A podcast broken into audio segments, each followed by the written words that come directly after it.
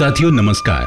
स्त्री पुरुष बराबरी में पुरुषों की भागीदारी के अंतर्गत मित्र यूनिट की नए दौर की नई बातें कहानियों में आप सबका स्वागत है।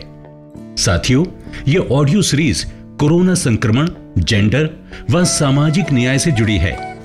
तो आइए सुने कोरोना संक्रमण व लॉकडाउन के दौरान बढ़ती घरेलू हिंसा की घटनाओं पर आधारित सोहन की कहानी बंद दरवाजे के पीछे की पुकार। रामकली में बर्तन धो रहा हूँ। देखो दिलीप भाई के घर से रोने की आवाज़ आ रही है। अरे सुनो दिलीप भाई विमला के साथ मारपीट कर रहे हैं। लॉकडाउन चल रहा है। मैं उनके घर जाकर समझा भी नहीं सकता। जल्दी फ़ोन करो और ध्यान रखना ऊँची आवाज़ में बात मत करना। उन्होंने हमारे लिए राशन जुगाड़ किया तभी चूल्हा जल रहा है। नहीं रामकली चुप नहीं रहूँगा। विमला भाभी के साथ मारपीट हो रही है और हम चुप रहे। ये सोच के कि दिलीप भाई ने राशन दिलाने में मदद की मैं अभी फ़ोन करता हूँ। हाँ जल्दी फ़ोन करो। हेलो? हेलो? भाई साहब भाभी को क्यों मार रहे हो? ये गलत बात है। अच्छा मेरे घर के बारे में तू कब से बोलने लगा? तेरी इतनी हिम्मत कैसे हुई? अरे मेरी औरत है। मारूं या काटूं? तू मेरे घर के मामलों में टांग अड़ाने वाला होता कौन है? देखो भाई साहब ये आपके घर का मामला नहीं है। हिंसा गलत है गलत। हिंसा किसी के साथ भी नहीं होनी चाहिए। देख सोहन वैसे ही लॉकडाउन ने बेचैन करके रखा है मुझे। और ज़्यादा मुझे गुस्सा मत दिला। भाई साहब गुस्सा नहीं दिला रहा बल्कि समझा रहा हूँ। फ़ोन रख फ़ोन रख। भूल गया कल तक भूखा था। आया मुझे उपदेश देने। हेलो? हेलो? हाँ, सर मैं जिला संरक्षण अधिकारी से बात कर सकता हूँ? हाँ मैं जिला संरक्षण अधिकारी बोल रहा हूँ। बताओ क्या बात है?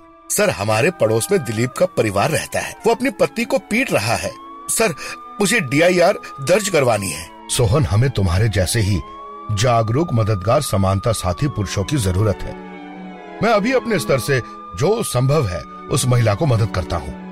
अरे हाँ तुम दिलीप का पता व मोबाइल नंबर मुझे मैसेज कर दो। जी सर मैंने आपको भेज दिया है। ठीक है सर नमस्ते। हेलो हेलो क्या मेरी बात दिलीप से हो रही है? जी आप कौन? मैं जिला संरक्षण अधिकारी बोल रहा हूँ। तुम्हारे खिलाफ शिकायत मिली है कि तुम अपनी पत्नी के साथ मारपीट कर रहे हो? वो सर सर वो क्या है कि सर लॉकडाउन के कारण परेशान था इसलिए गुस्सा आ गया। बहुत गुस्से हो। तुम्हारा गुस्सा मुझ पर क्यों नहीं निकला? देखो यही सोच बदलनी है। पत्नी कोई वस्तु नहीं है कि जब चाहो उसे पटक दो। माना कि लॉकडाउन में सब बेचैन है, परेशान है, इसका मतलब ये नहीं कि तुम अपना गुस्सा पत्ती पर निकालो। अरे, घर में हो, आराम से बात करो। एक दूसरे के काम में हाथ बटाओ, बच्चों के साथ हँसते हुए दिन निकालो। देखो, बेचैनी में भी आनंद आने लगेगा, समझे? सर, गलती हो गई। अब मैं भूलकर भी कभी ऐसी गलती नहीं करूँगा। ठीक है, सर। नमस्ते। मैंने तुमसे कहा था उन्हें धमकी मत देना। अब देखो दिलीप भाई साहब का फ़ोन आया है। झेलो अब। हेलो? हेलो? अरे सोहन सॉरी भाई मैंने तुझे बेवजह डांट दिया। गलती मेरी थी और डांट में तुझे रहा था। सॉरी मुझे नहीं। विमला भाभी से बोलो। सुन मैंने विमला से सॉरी बोल दिया है। सच में सोहन तूने मेरी सोच बदल दी।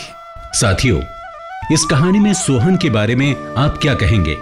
और हाँ आपके आसपास यदि महिलाओं के साथ घर में हिंसा हो रही है तो आप महिला को किस तरह की मदद कर रहे हैं, हमें ज़रूर बताएँ।